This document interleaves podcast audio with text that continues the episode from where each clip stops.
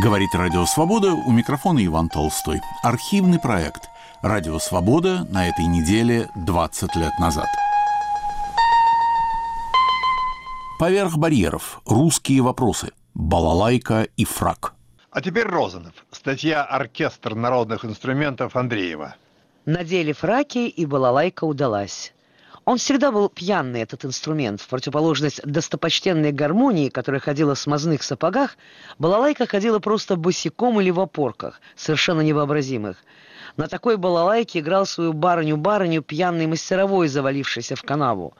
Мимо него проходил однажды Василий Васильевич Андреев и протянул, остановившись над пьяным. э, Он был небольшого роста и весь сжатый, с боков, спереди, сзади, сухой, крепкий, нервный волосом черен и борода эспаньолкой а-ля Наполеон III.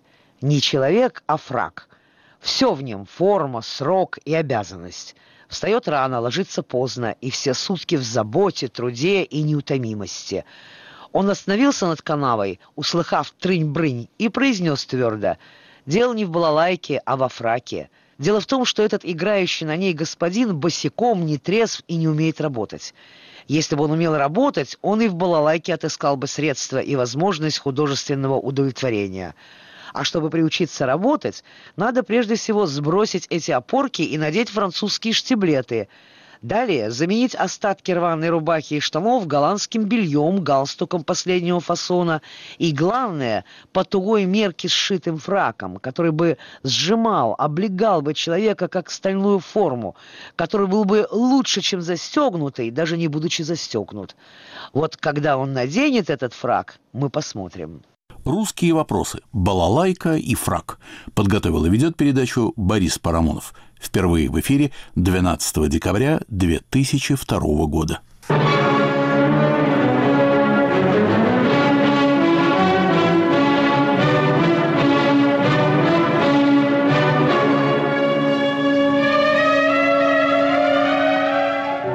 Русские вопросы.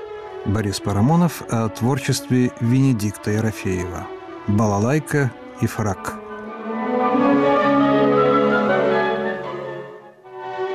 Хочу признаться в одном грехе перед русской литературой. Я никогда не восторгался Венедиктом Ерофеевым. Грех не грех, но какой-то дискомфорт я ощущал. Как-никак его очень высоко ставили Титаны, Бахтин и Лотман. И вообще как-то неудобно, когда вас по тому или иному поводу называют человеком, лишенным чувства юмора. Я решил с этим разобраться и перечитал все сочиненное Венедиктом Ерофеевым. Мне понравились записные книжки, названные «Бесполезно ископаемые». Москва, петушки и Вальпургиева ночь опять оставили равнодушным. Вторая вещь вообще, по-моему, слабая.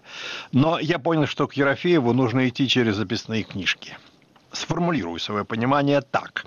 Это мастер аттракционов, которые не нуждаются в монтаже – Аттракционом в таких случаях называют яркий, броский кусок текста, не обязательно связанный с целым. Это целое, подчас иллюзорное, создает монтаж, искусственное иногда соединение, склейка. Термин «монтаж аттракционов» пришел из кино от Эйзенштейна. Но, коли речь зашла о таких предметах, то уместно вспомнить отца-основателя. Шкловский писал в 1927 году – Сейчас я пишу записные книжки. Работаю вещи в лом, не связывая их искусственно. Мое убеждение, что старая форма, форма личной судьбы, нанизывание на склеенного героя сейчас ненужная. В этом высказывании, как теперь становится ясно, есть правда и неправда. Вот об этом и будем говорить, что стало неправдой в формализме Шкловского, куда ушел герой, изгонявшийся им из прозы. А то, что он ушел – факт. Форму личной судьбы стал являть сам писатель художник как персонаж, создание самого себя как художественное произведение. Вот нынешняя практика, которую уже трудно назвать эстетической. Конечно, все это не ново. Началось задолго до всякого постмодернизма и даже до авангарда. Юрий Михайлович Лотман по этому поводу писал в работе «Декабрист в повседневной жизни. Бытовое поведение как историко-психологическая категория». Отношение различных типов искусства к поведению человека строится по-разному – Если оправданием реалистического сюжета служит утверждение, что именно так ведут себя люди в действительности, а классицизм полагал, что таким образом люди должны вести себя в идеальном мире, то романтизм предписывал читателю поведение, в том числе и бытовое.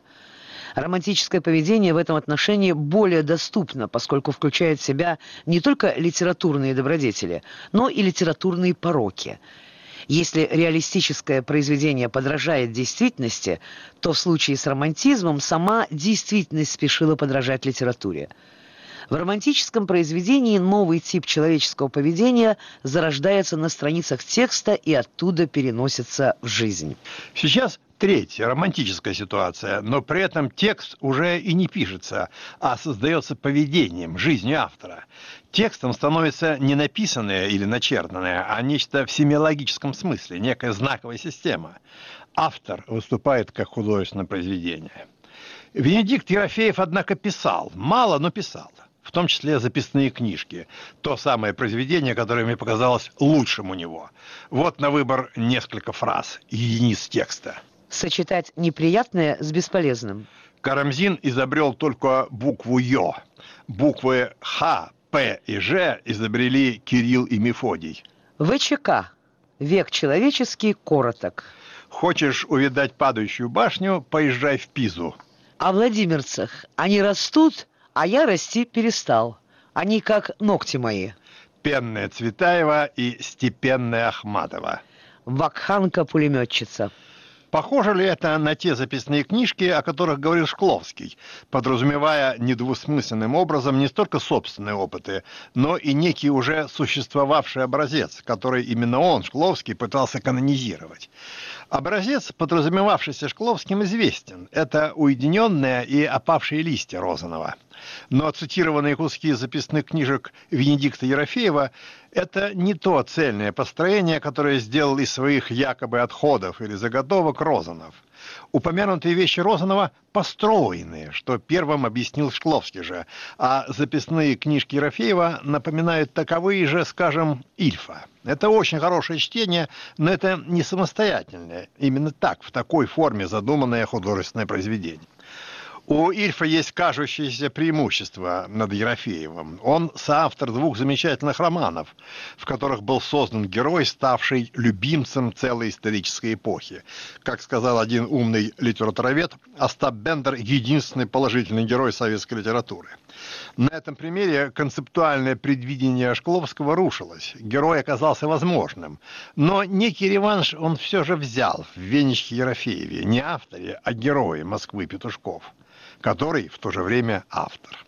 Известно, что Бахтин увидел в Москве-петушках свою излюбленную минипею. Как жанрово ориентировал Ерофеева Лотман, я не знаю. Но Шкловский, прочитав «Москва-петушки», не мог не увидеть в них Розанова. Венедикт Ерофеев сам признался в любви к Розанову и провозгласил свое ученичество у него, написал об этом целый эссей. Здесь же дана попытка стилизации самого Розанова бесспорно усвоение его мировоззрения, хотя и сильно спрямленного, суженного. Ерофеев пытается дать христианскую интерпретацию Розанова, забывая о том, что Розанов – враг Христа. Но он остро видит розановскую тему грязноцы, возведенной в перл создания. «Пускай вы изумруды, а мы наоборот.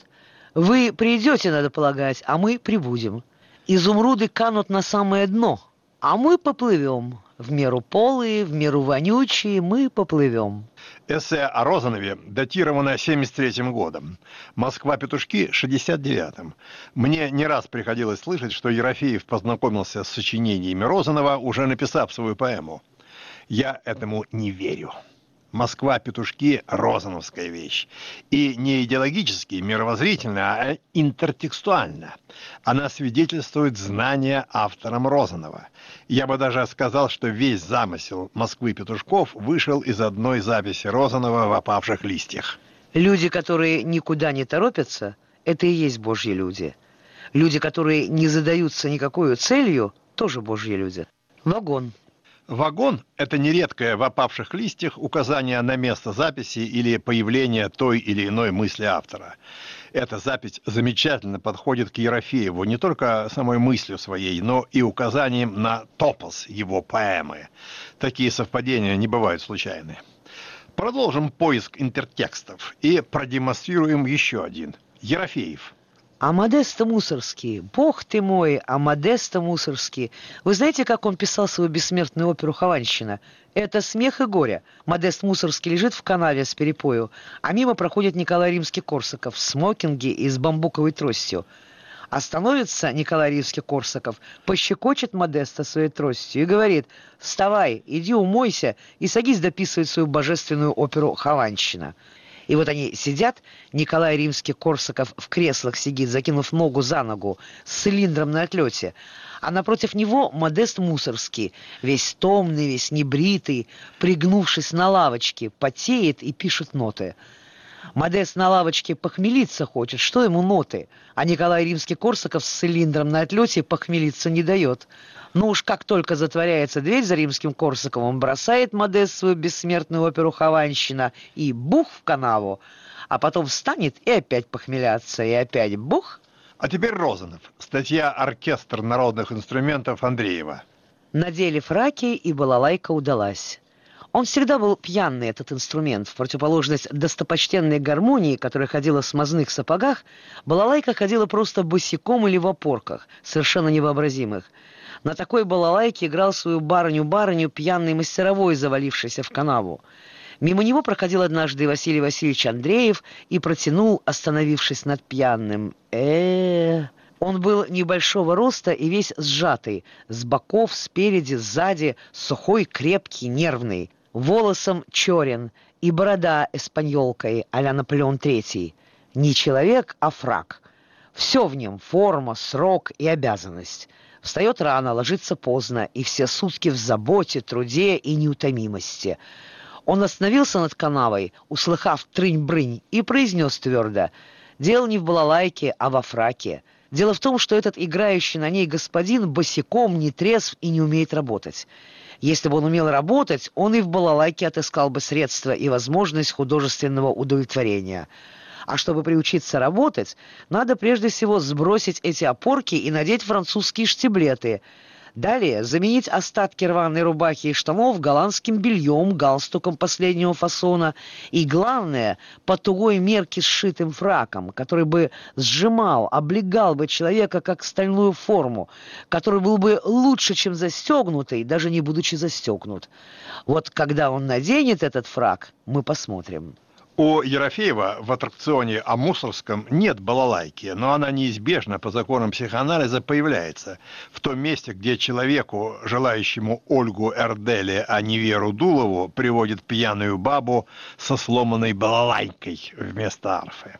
Как Ерофеев выпрямлял Розанова по части христианства, также он отверг у него возможность фрака – Розанов, по подсчетам Ерофеева, написал 36 книг, а сам Ерофеев – две с половиной. Розанов в сравнении с Ерофеевым – фрачник, человек высокой культуры. Его канонизация двуспальной семейной любви, приход расходной книги, мелочей быта, испарение детской – для Шкловского все еще эстетическая игра, прием – но стоит все эти низины быта заменить только одной – водкой, как литературная игра в манере Розанова становится смертельно серьезной, трагической. И тут кончается искусство и дышит почва и судьба. По-другому вроде бы и не скажешь.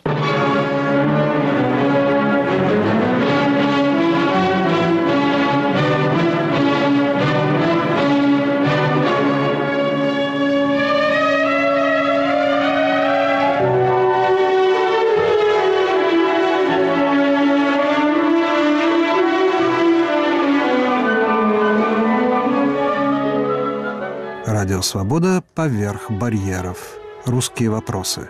Борис Парамонов продолжает.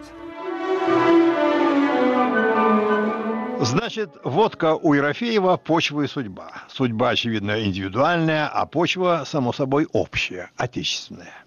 Как ни странно, водка у Ерофеева не только судьба, но и метафора. Метафора распада высоких культурных форм. Канонизируется канава и балалайка, притом сломанная. Таким образом достигнуто единство стиля и судьбы. Очень удачно было придумано дать герою имя автора. Отсюда индивидуальный миф и всеобщая любовь. Русская история кажется окончательно подытоженной в образе Венечки. Вскрыт и проявлен национальный архетип. На самом деле в Ерофееве, как художественном явлении, нет ничего специфически национального. Только в России водка, а на Западе наркотики. И также здешние поп-звезды ломают об эстрадный пол свои гитары, как в Москве-Петушках ломали балалайку. У Тынянова есть знаменитые высказывания о современной поэзии. Он напоминает, что лучшие духи закрепляются на экскрементах кашалота – Нынешние поэты, говорит Тынянов, предлагают вместо духов эти экскременты. Я же недавно прочитал в газете, как ловят кайф американские токсикоманы. Есть, оказывается, порода жаб, кожа которых выделяет галлюциногенное вещество. Этих жаб ловят и лижут. Современность – это вам не Собакевич. «Доители мертвых жаб» – так назывался один футуристический сборник – Ерофеев не столько искусство, сколько то, что называется перформанс. Его дело было всегда быть в образе. Он так построил свою художественную практику, когда на вопросы к знающим людям, что делает Ерофеев, следовал один ответ – пьет. Быть пьяным – это и был его главный аттракцион. Символ делался из тела. Слов нет, это очень современно. Телесные практики, прямо-таки Мишель Фуко – развития линии Ерофеева в сегодняшней России такие явления, как Олег Кулик, прикидывающийся собакой. Не думаю, что Кулика одобрили бы Бахтин с Лотманом. А ведь в этом номере тоже можно обнаружить литературный источник. Маяковский. Вот так я сделался собакой. Реализация метафоры некоторым образом. Вообще, по этой линии идея можно многое обнаружить. Тот же Маяковский первым придумал назвать сочинение собственным именем. Владимир Маяковский. Трагедия. Здесь не трагедия безыменная, а имя автора трагедийно. И дальнейшая работа на индивидуальный миф, вплоть до самоубийства. При этом совершенно осознанное исполнительство, тяга к эстраде, породившее дальнейшее явление этого рода, так и названные с оттенком пренебрежения эстрадной поэзией. Но пренебрегать торопиться не следовало. Здесь был указан общекультурный путь на поп, на перформанс с гитарой. И гитар было сколько угодно в СССР, да еще каких помнящих о культуре. Вот это и есть, если угодно, российская специфика. Отечественные поп-звезды того поколения еще не забыли о культуре. Потом пошло вроде бы попроще, скажем, Лимонов. Он уже научился обходиться без сублимаций, и тем совпал с генеральной линией, причем мировой. Рок-писателем был он очень точно назван. Современное так называемое искусство уходит от синтезов, высоких построений, от завязывания бантиков, как назвал Ташкловский. Оно десублимируется, дает чисто физически-эмоциональное представление о личности перформера. Последнее значительное явление в этом ряду – Ярослав Магутин, пишущий свои тексты так, будто это рабочий дневник гомосексуальной проститутки. Приводит даже письма клиентов, а до их факсимиле. Чем не опавшие листья? Общее и то, что Магутин все еще искусство. Живет Магутин в Нью-Йорке, в Гринич-Видыч, и, конечно, он западная штучка. При этом остро напоминает молодого Маяковского. Ерофеев стал классиком, потому что забыли Розанова. Да его и читать легче. Все-таки не 36 книг, а одна, притом небольшая. Можно отаскать в кармане и заливать вином. Ерофеев – классик эпохи Маскульта, портативный Розанов. Каковы аттракционы Ерофеева в Москве-Петушках? Это прежде всего знаменитые рецепты коктейлей – слеза комсомолки, тетя Клава или Суджий Потрох. Или, скажем, рассказ героя о его путешествиях по Западу. Или революция в районе Петушков, устроенная для открытия винных магазинов. Но связь этих номеров есть. Единство героя, несомненно, наличествует. Ерофей в поезде «Москва-Петушки» едет еще, так сказать, во фраке. Но во второй законченной вещи, в «Вальпурге его ночи» или «Шаге командора» фраг снимается, герой исчезает. Гуревич не герой, вообще пустое место, прикрытое еврейским именем. Удачи в этой вещи существующие только на уровне аттракционов. Например, проект переименования улиц по маркам водки, или название цветов в оранжерее Стасика, или диалоги героев в стихах, мотивированные вторым названием пьесы. Иногда прием лишается мотивировки, обнажается. Таковы частушки, исполняемые пьяными психами. Частушки, споры нет, хороши и могли бы существовать самостоятельно, помимо пьесы. Обожаю нежности в области промежности. Нельзя не привести такой образец ерофеевской словесной изобретательности. Ты заметила, как дурнеют в русском народе нравственные принципы? Даже в прибаутках. Прежде, когда посреди разговора наступала внезапная тишина, русский мужик говорил обычно «тихий ангел пролетел». А теперь в этом же случае где-то милиционер издох. Гром не прогремит, мужик не перекрестится, вот как было раньше. А сейчас, пока жареный петух в задницу не клюнет. Или помнишь, любви все возрасты покорные. А теперь всего-навсего член ровесников не ищет. Или вот еще, ведь как было трогательно, для милого семь верст не околется. А слушай, как теперь, для бешеного кобеля сто километров не крюк. А это вот еще чище, старая русская пословица. «Не плюй в колодец, пригодится воды напиться». Она преобразилась вот каким манером. «Не мочись компот, там повар ноги моет». Мастерство писателя здесь в умении сопоставить до него и помимо него сказанное. Есть ли в этом отрывке у него самостоятельное умение? Есть. Введение слова «принципы». Это подчеркивает пародийную установку высмеивания русской классики, не только Тургенева, но и, скажем, чеховских пьес. Результат, однако, все тот же – исчезновение культурного пространства. Оно исчезло не в Москве и не в Петушках, а повсеместно. Случай Ерофеева – цитата из Адорна. «Невозможно искусство после Освенцима». Эстетика невозможна, пресловутая эстетическая идеализация, то есть красота, дискредитированная вместе с истиной и добром, как вечными нормами – Мадонны нет, есть Сикстинка. А если есть, то такая, что и называть стыдно. Скомпрометировано понятие духовного вообще, понятие высокой культуры в частности. И тут не демократия вина, а самой высокой культуры, породившей две мировых войны, Освенцим и ГУЛАГ. Если эти ноумены порождают такие феномены, то уж лучше обходиться вообще без ноуминального. Отсюда бунт тела, как ответ на обанкротившуюся духовность высокой культуры. Массовая культура – это восстание тел, законное, оправданное и, надо признать, по-своему этичное. Тела не просто самоутверждаются, но и самих себя используют в качестве некой культурной площадки – татуировка – пародия живописи, несменяемое ношение уокманов – пародия музыки. Еще интереснее пирсинг. Это своего рода мементо мори, соединение тела с неживым, с металлом. Каждое кольцо в носу – напоминание об осколке снаряда в молодом теле. Сублимация невозможна, потому что ложна. Ложной оказалась культура, требовавшая сублимации. Возвышение духа оказалось погибелью тела. Об этом писал, между прочим, тот же Розанов, книги которого о христианстве Венедикт Ерофеев, похоже, не прочитал. Если только не считать, что образ Христа судьи мира он предпочел исконно русскому рабьему зраку. Христос у него балалаечник. Что касается фраков, то их до сих пор носят на Западе, например, на церемониях присуждения премии «Оскара». Но при этом фрачники не бритые, как гробовщик Безенчук.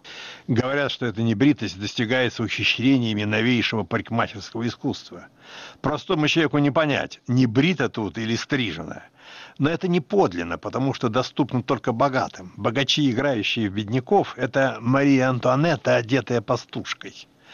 Венедикт Ерофеев тоже вроде этой Антуанетты. Он прикидывался бедняком, сам же выписывал в записные книжки сведения о поэте XVIII века Делиле, который гордился тем, что первым употребил в стихах слово «корова». Молочко, как всегда в таких случаях, оказалось от бешеной коровки. Но почва и судьба Ерофеева не только русские. Поняв Ерофеева, я его не полюбил. Нельзя любить поражение. Или все-таки можно – но поражение от победы ты сам не должен отличать. Речь, однако, идет не о художнике, а о почве и судьбе Запада, которому вместо атомной бомбы предлагается лизать жаб. Писаревская лягушка воскресла, да еще, так сказать, сублимированная. Шкловский одержал первую победу. Утратив идеологические и вообще культурные значимые мотивировки, современное искусство утратило саму форму художественности и замкнулось на индивидуальном перформансе. По Шкловскому это плохо, потому что искусство существует не в индивидуальностях, а во всеобщем процессе творчества форм.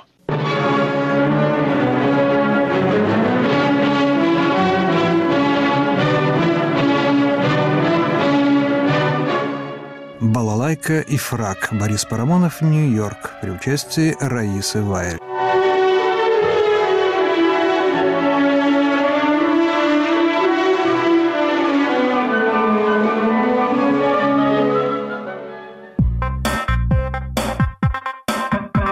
Радио «Свобода» в социальных сетях.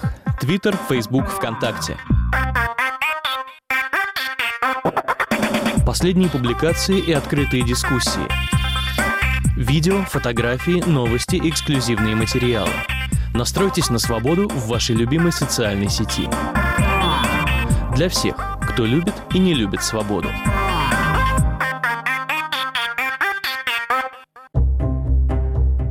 Как вы относитесь к средствам массовой информации, признанным иностранными агентами? Я, собственно говоря, буду относиться точно так же, но я так думаю, что просто само качество этого СМИ потеряет. Пользы от этого будет немного, я думаю. Ой, вы знаете, наверное, нейтрально. Я так думаю, что такая вакханалия продлится недолго, надеюсь. Очень настороженно. Ну, вы знаете, я вообще, когда читаю, я, честно говоря, стараюсь как-то сама осмысливать. Поэтому в любом случае, я не думаю, что это как-то скажется. Я не употребляю информацию. Не сказать, что отрицательно, но с некой осторожностью. В большом счете я за свободу слова. Правда еще никому не вредила. И если мы будем говорить правду и будем показывать правду, будет больше добра и мира во всем мире. Иностранные агенты – это наши друзья. Радио «Свобода». Глушить уже поздно. В эфире архивный проект «Радио Свобода» на этой неделе 20 лет назад. У микрофона Иван Толстой. Поверх барьеров. Студенческий кампус. Татьяна Вольская путешествует по Америке. Частная территория – дело серьезное. Говорят, даже если водитель, превысивший скорость, въехал на территорию колледжа, полиция его преследовать не может. Петя, а как у вас складывались отношения с профессорами? У меня с одним профессором класса был несколько раз. Вначале я называл его профессор Делаби, а потом в конце уже старшеклассники просто разговаривали с ним «Hey, Делаб», но с некоторыми, конечно, учителями это нельзя было. День студента состоит не только из учебы. Многие после занятий работают. До колледжа Петя работал садовником, ухаживал за лошадьми, чистил бассейны, работал в пиццерии и автосалоне, после чего купил свою первую машину. Когда я приехал в университет, то там я работал сначала в офисе безопасности, потом я работал в музее, и последние два года работал в библиотеке. Также я работал в инвестиционном банке. И когда я ездил в Чили, то я работал там тоже в компании, маркетингом занимался. Петя Корнеев здесь вырос. Общение с американцами не представляло для него загадки. Георгию Бабашову премудрости общения приходилось постигать на ходу. Одна из вещей, трудных для русской души – small talk. Нужно уметь поддержать разговор ни о чем в течение 30 секунд. Например, когда там совещание какое-нибудь, нужно обсудить серьезную проблему. Перед началом не то, что приходит и говорит, так, товарищи, на повестке дня, ну и так далее. Нет. Вот приходит, садится, ну и начинает обсуждать, что а как вы провели выходной? Один говорит, я там поехал на океан, а я там траву подстриг.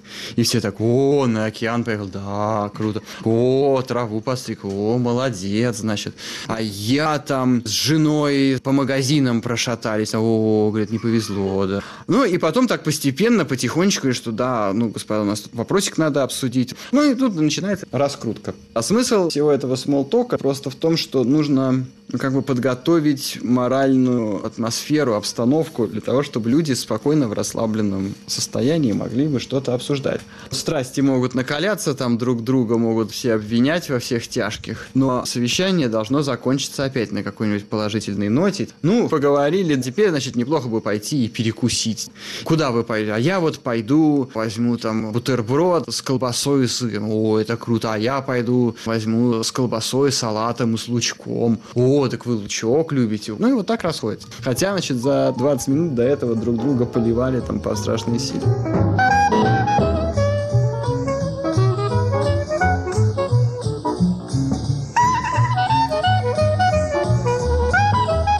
Профессор Джеральд Сур говорит, что университет – это большой marriage market. Есть такие вечеринки все время, все время. Это из-за того, чтобы выбрать жену и мужа и из особенных классов даже или кругов. Интересно, что Кэллен Кэрриэл, студент университета Дюк, с ним не согласен. Я бы сказал это так, но только до некоторой степени. У нас, я знаю, может быть две серьезных брачных или добрачных связи. Люди больше заняты учебой, чем поиском спутника жизни. А где же тогда находят спутника жизни? Я не знаю, я думаю, многие женятся, когда заканчивают университет. Может быть, на работе пытаются найти что-то такое. Между студентами не очень много разговоров о браке. Неужели студенты заняты одной учебой? Есть множество клубов. Я принадлежу к двум спортивным командам. А есть драматический клуб, есть клубы по академическим интересам. Много, много. Поверх барьеров. Студенческий кампус. Татьяна Вольская путешествует по Америке. Впервые в эфире 12 декабря 2002 года.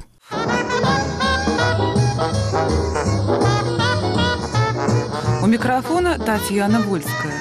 Студенческий кампус.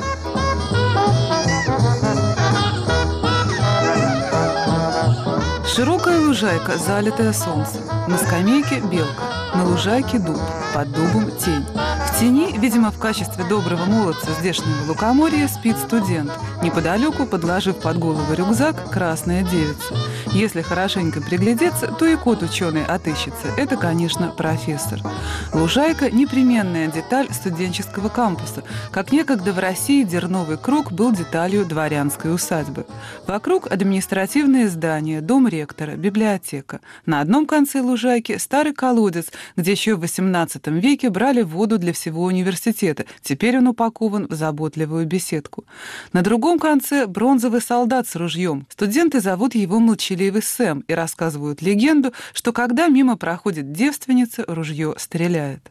Северо-Каролинский университет в Чейпл-Хилл – один из самых старых университетов в Америке. Богдан Ли, директор художественных программ, явно им гордится. North Carolina, as you know, um, was on the southern side during the Civil War. Северная Каролина была на южной стороне в гражданской войне. Штат ужасно пострадал, нужно было его восстанавливать. Граждане Северной Каролины стремились к процветанию, и они рано поняли, что для хорошего образования очень важно устроить штатский университет на государственные деньги, чтобы все студенты, независимо от того, сколько у них денег, могли получить хорошее образование. И вот люди собрали налоги, и штат построил университет, первый народный университет в стране.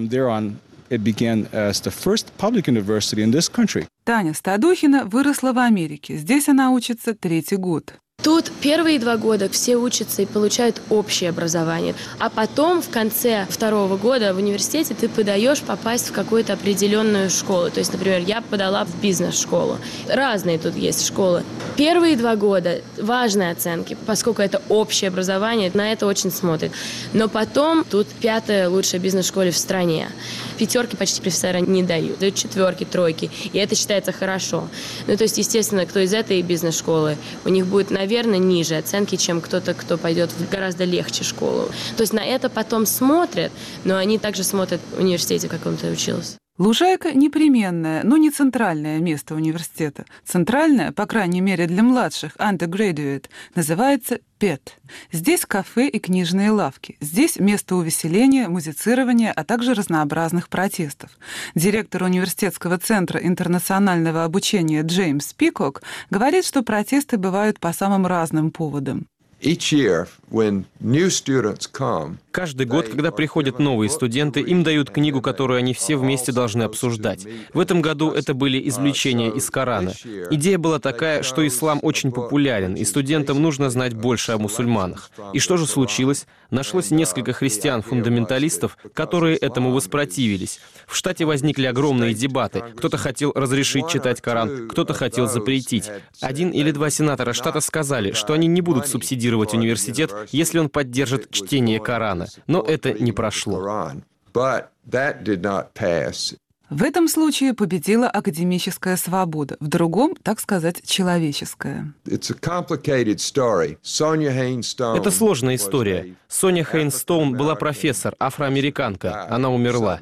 Студенты ее очень любили и захотели построить в ее память центр черной культуры. Но некоторые воспротивились, хотели включить этот центр в большую систему. Последователи Сони сказали, что это напоминает им рабство, а они хотят независимости. Пять тысяч студентов маршировали вдоль дома ректора. Ректор был за интеграцию, не за сегрегацию. Он сказал, здесь форум, а не крепость. Я был представителем факультетского сената в то время, и я поддержал черный центр. В Алабаме умер один богатый человек и оставил университету 25 миллионов. На них и был построен центр. На деньги, пришедшие из традиционно рабовладельческого штата. Они были истрачены на свободу и независимость. Волнуют студентов не только внутренние вопросы. Брок Теллер стоит перед простыней с множеством приколотых фотографий. Я работаю в группе, которая называется «Компания против смертной казни». Здесь у нас фотографии тех, кто в Северной Каролине приговорены к смертной казни. Одна из главных причин нашего протеста – мы чувствуем, что есть несколько вещей в системе высшей меры наказания, которые делают ее несправедливой. Одна из них – это сильные расовые предубеждения. В населении Америки 25% меньшинств, а в списке казненных 54%. Вы имеете гораздо больше шансов попасть в этот список, если вы цветной, и в пять раз меньше шансов быть приговоренным, если вы убили цветного. Неподалеку расставлены столы. За одним из них протестуют студенты «Зеленые», за другим — те, кто призывает объявить бойкот огурцам, поскольку их в нечеловеческих условиях собирают нелегальные мигранты, чьим трудом пользуются жестокие фермеры. Но, несмотря на всю эту активность, думать, что жизнь студента состоит исключительно из учебы и протестов, было бы ошибкой. Профессор Джеральд Сур, историк, автор книги о Петербурге 905 года, считает студентов аполитичными. В его словах слышится ностальгия по родным 60-м. Были даже более большие битвы, можно сказать. В моем время, в 60-х годах, была война в Вьетнаме, и мы протестовали против этого. Это было большое дело. Жизни студентов на кампусе Джеральд Сур придает большое значение. Это очень важно, потому что они живут чаще всего первый раз в жизни отдельно. Так что это время эксперимента. И это очень важно в образовании, по-моему. Они очень пунктуально, да? Они всегда в классе, когда профессор приходит, даже раньше. И это часто из-за того, что место заниматься между классами мало здесь. Вообще они относятся к профессорам очень формально, очень вежливо. Доктор, мне неудобно даже. И все же, когда профессор Сур сравнивает русских и американских студентов, его сравнение не в пользу последних. Уважает больше в России, по-моему, культуру, знания, и есть авторитет. Вот эта иерархия более крутой. А здесь вообще не уважает интеллигентов. В Европе интеллигент – это как кумир или герой, а здесь нет.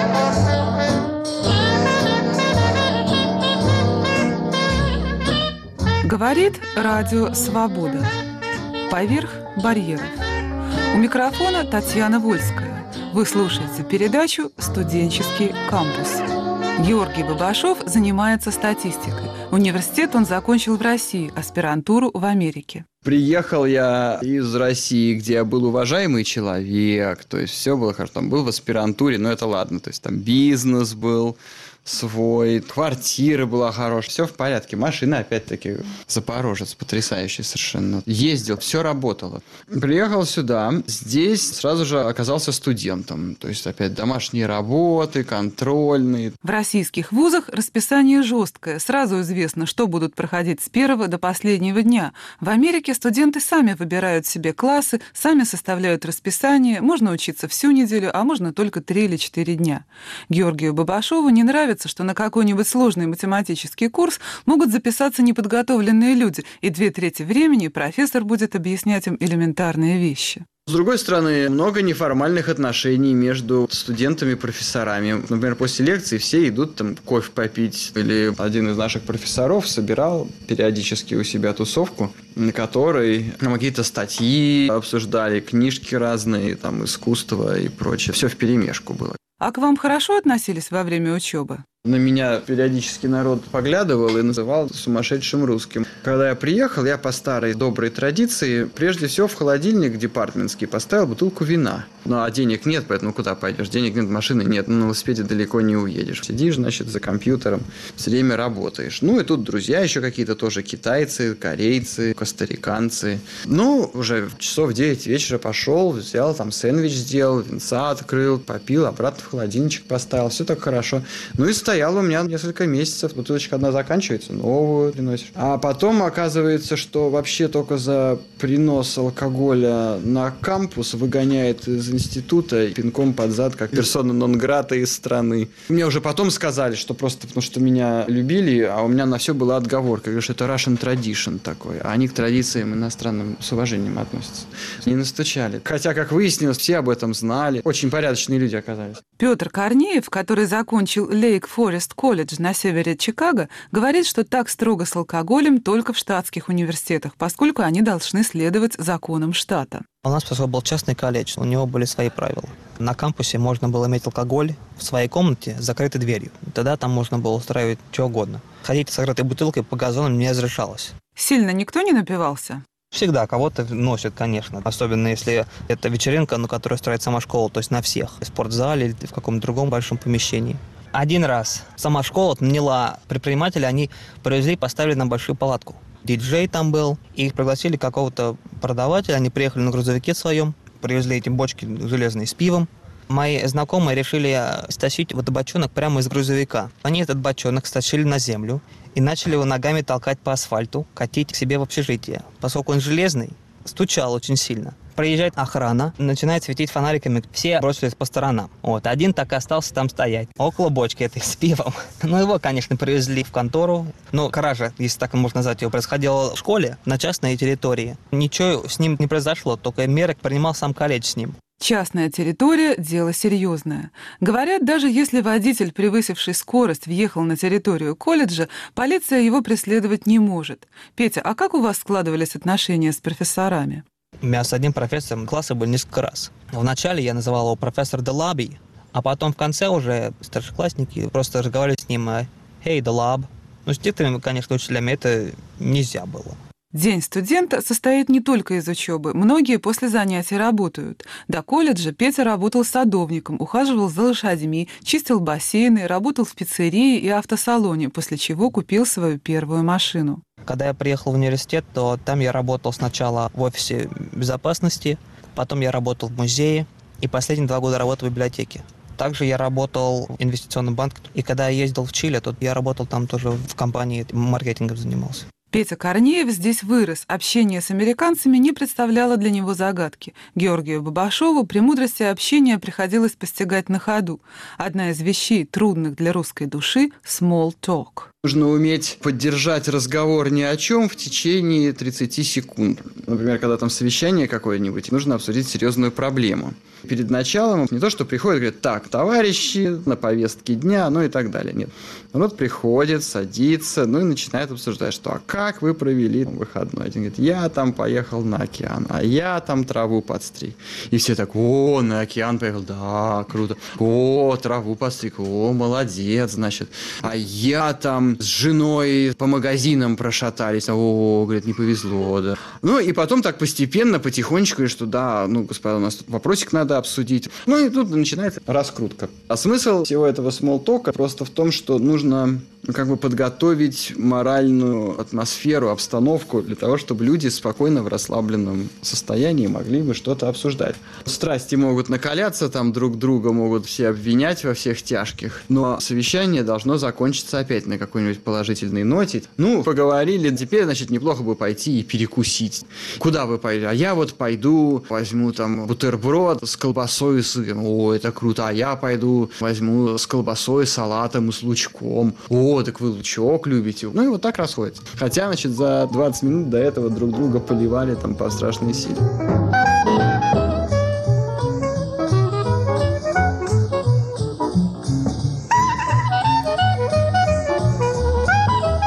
Профессор Джеральд Сур говорит, что университет – это большой marriage market. Есть такие вечеринки все время, все время. Это из-за того, чтобы выбрать жену и мужа и из особенных классов даже или кругов. Интересно, что Кэллен Кэрриэл, студент университета Дюк, с ним не согласен. Я бы сказал это так, но только до некоторой степени. У нас, я знаю, может быть две серьезных брачных или добрачных связи. Люди больше заняты учебой, чем поиском спутника жизни. А где же тогда находят спутника жизни? Я не знаю, я думаю, многие женятся, когда заканчивают университет. Может быть, на работе пытаются найти что-то такое. Между студентами не очень много разговоров о браке. Неужели студенты заняты одной учебой? Есть множество клубов. Я принадлежу к двум спортивным командам. А есть драматический клуб, есть клубы по академическим интересам. Много, много. А друзей к себе домой вы приглашаете? Um, да, часто. На формально организованных вечеринках бывает человек по 50 в квартире. О чем же вы говорите на этих вечеринках? Мы много говорим о спорте. Это в основном мальчики. О занятиях, общественных событиях, сплетнях друг о друге, о текущем дне, о наших планах.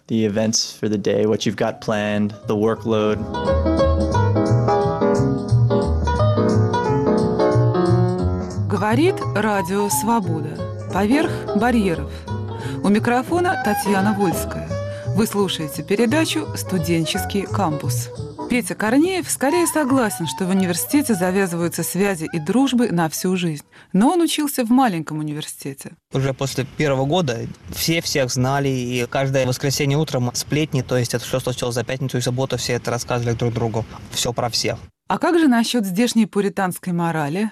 Насчет пуританской морали у нас как-то в школе не упоминалось. Но так, чтобы какая-нибудь девчонка ходила или парень с другим партнером каждую неделю, такого не было. Строгие правила для студентов остались в прошлом. Вот что рассказывает Харли Балдзер, профессор университета Джорджтаун в Вашингтоне. Было время, когда наши студенты считали не такие независимыми. Какой-то пример личного опыта. В середине 60-х годов, когда я был студентом, один из моих достижений было снять систему, при котором женщины, девушки, студентки должны были подписать бумагу, когда они уходили из общежития вечером. И у них был, так у нас называется, curfew, лимит. На обыкновенные дни это был часов 12, полночь, и на выходные час для возвращения. Это было немножко смешно. В час ночи по пятницам и субботам очередь. Мальчики, которые ходили к общежитиям с девушками, оставили их, и потом мы все куда-то поехали выпить, поболтать. В течение полтора года я возглавлял какой-то комитет, и мы обсудили вопрос с университетским управлением. В конце концов, они разрешили, что у нас должен быть равноправие. За свободу, как известно, надо платить, и, как правило, немедленно. Две студентки чуть не напали на меня и обвиняли меня, что я как-то испортил жизнь девушки, потому что сейчас они будут гулять всю ночь. По времени это все была моя вина. И все же студентов нельзя вообразить без веселой жизни. Петя Корнеев с тремя друзьями жил в общежитии в двух комнатах. В одной они построили бар, куда приходило много народу. Мы там закрасили окна, они были черные. Разные навесили причиндалы, там постеры, зеркала на стену. У нас потом был шар зеркальный. Студенты знакомятся на занятиях, на вечеринках, но есть особый институт, сближающий молодых людей. Для мальчиков это fraternity, братство, для девочек sorority. В русском языке слова «сестричество» нет, но смысл именно этот. Во fraternity мне проникнуть не удалось, это сложно. Удалось только послушать о жестокой инициации, которой подвергаются новички. Их могли вытащить ночью и заставить стоять на улице там два или три часа. Потом некоторым приказывали, чтобы они не мыли целую неделю. Доктор Синтия Джонсон, вице-ректор NC State University, относится к fraternity и sorority серьезно. Fraternity и sorority существуют на кампусе давно, с конца XVIII века. Есть fraternity и sorority, которые имеют дома, где студенты живут, и есть fraternity и sorority без домов, которые просто собираются, как и другие организации. У них сильное чувство братства, родства, чувство общности. В Sorority мне попасть удалось. Третьекурснице Тане Стадухиной очень нравится здесь жить. Тут 10 таких домов. В каждом доме 120 девочек. Но это как бы, я не знаю, типа клуба. То есть мы делаем очень много вместе. А как вам поступают новенькие? Около 500 девочек, которые поступают в этот университет. Начале августа объявляет, что они хотят как бы проходить, это называется rush, то есть смотреть на все 10 этих разных клубов. То есть у нас это целый огромный процесс, недели, 7 дней. Первый день все 500 к нам приходят девочек, мы с ними разговариваем, буквально 2 минуты. После этого они возвращаются и решают, какие им понравилось из 10. Мы решаем, кто нам понравился. Потом мы собираемся и перед всеми говорим, вот я с этой девочкой разговаривала, она замечательная или это ужас какой-то, то есть нет, ни в коем случае. После первого дня мы сокращаем этот список, которых мы приглашаем обратно на следующий день. Все больше времени с каждой девочкой проводишь, то есть в конце 45 минут ты болтаешь с девочкой и пытаешься узнать все про нее. Потом в конце концов будет список около 35 девочек. Четыре или пять из этих клубов считаются как бы довольно престижными, то есть туда действительно трудно попасть, потому что естественно, красивый дом, тут готовят для тебя, убирают комнаты, ну, то есть живешь как бы в гостинице. А про испытания мальчиков вам известно? Да, у них ужас. Недавно я шла из одного класса во второй, и мальчик шел и вел козу с собой. Это заставили его просто как идиотом ходить с козой по всему университету. Как могут они унизить их, то они это делают. Очень часто 5 или 10 мальчиков приходят сюда в 12 часов ночи. Девочки должны им расписаться, что они к ним приходили. Они полуголые, в трусах буквально. Бедные. Каждую среду вечером девочки собираются и решают, что им делать на этой неделе. Мы очень много делаем тоже там, например, госпиталь есть прямо тут университетом. Именно наша организация там помогает. Там есть центр, где дети болеют раком. У них, например, почти каждый день можно приходить с детьми играть, можно для них готовить еду. У многих вот день рождения как бы их последнее. Мы покупаем им подарки или что-нибудь. Есть дом, где дети, которые брошенные были родителями, мы для них становимся клонами, покупаем много еды, устраиваем тут праздник для них. Это мы делаем один раз в месяц. Вечеринки обычно готовятся двумя организациями мальчиков и двумя девочек. Обычно собираемся в каком-то баре, который мы арендуем как бы на этот вечер. Это как бы шанс знакомиться. Очень часто мы просто идем, вот, например, вчера вечером группа друзей, мы просто пошли вместе куда-то, просто девочек. Один раз в неделю обязательно какая-нибудь происходит вечеринка. А иногда у нас бывают коктейли. Вот, например, у нас будет коктейль в следующую пятницу, и как бы тема это 70-е годы, то есть все обязательно одеваются, наряды какие-то смешные, стиль 70-х годов.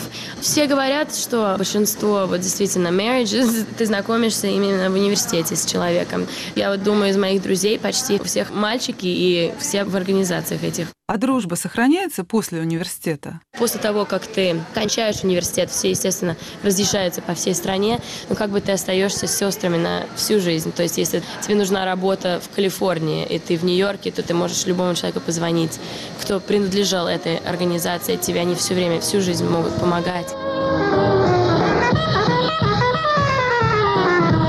На волнах Радио Свобода вы слушали передачу «Студенческий кампус». Передача подготовлена в петербургской студии «Радио Свобода». Автор и ведущая Татьяна Вольская, редактор Иван Толстой, продюсер Николай Нажимов.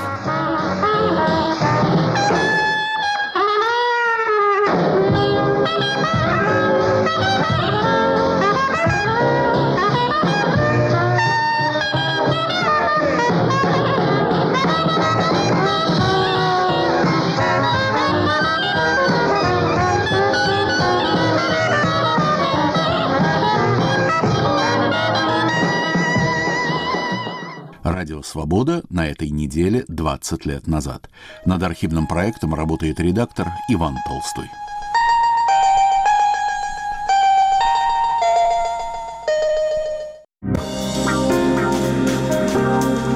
Каким вам представляется будущее России? Видите, сейчас, конечно, непростая жизнь, вы сами это лучше меня знаете. Но лет через 10-15 мы будем вспоминать наши времена и говорить, как мы замечательно жили тогда. Приблизительно так. Но я думаю, что будет все хорошо, на мой взгляд, из-за того, что сейчас продлили то, что санкции, будет своя продукция, будет все свое. И когда санкции кончатся, люди привыкнут к своему и будет прогрессировать в лучшую сторону у нас в России, я вот так думаю. Веселые люди, хорошие дороги, хорошее образование, медицина нормальная. Ну, чтобы хорошо нам было житься. Это зарплата, пенсия. Вот улицы, город чистый, красивый, ухоженный. Радио «Свобода». Глушить уже поздно.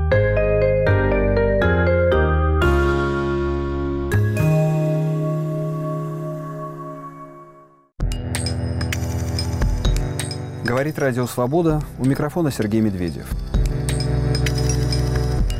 Копать, копать и еще раз копать. Археология. Программа о вечных вопросах российской жизни и болевых точках повседневности.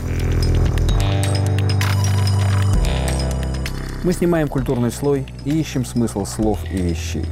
Сразу после выпуска новостей.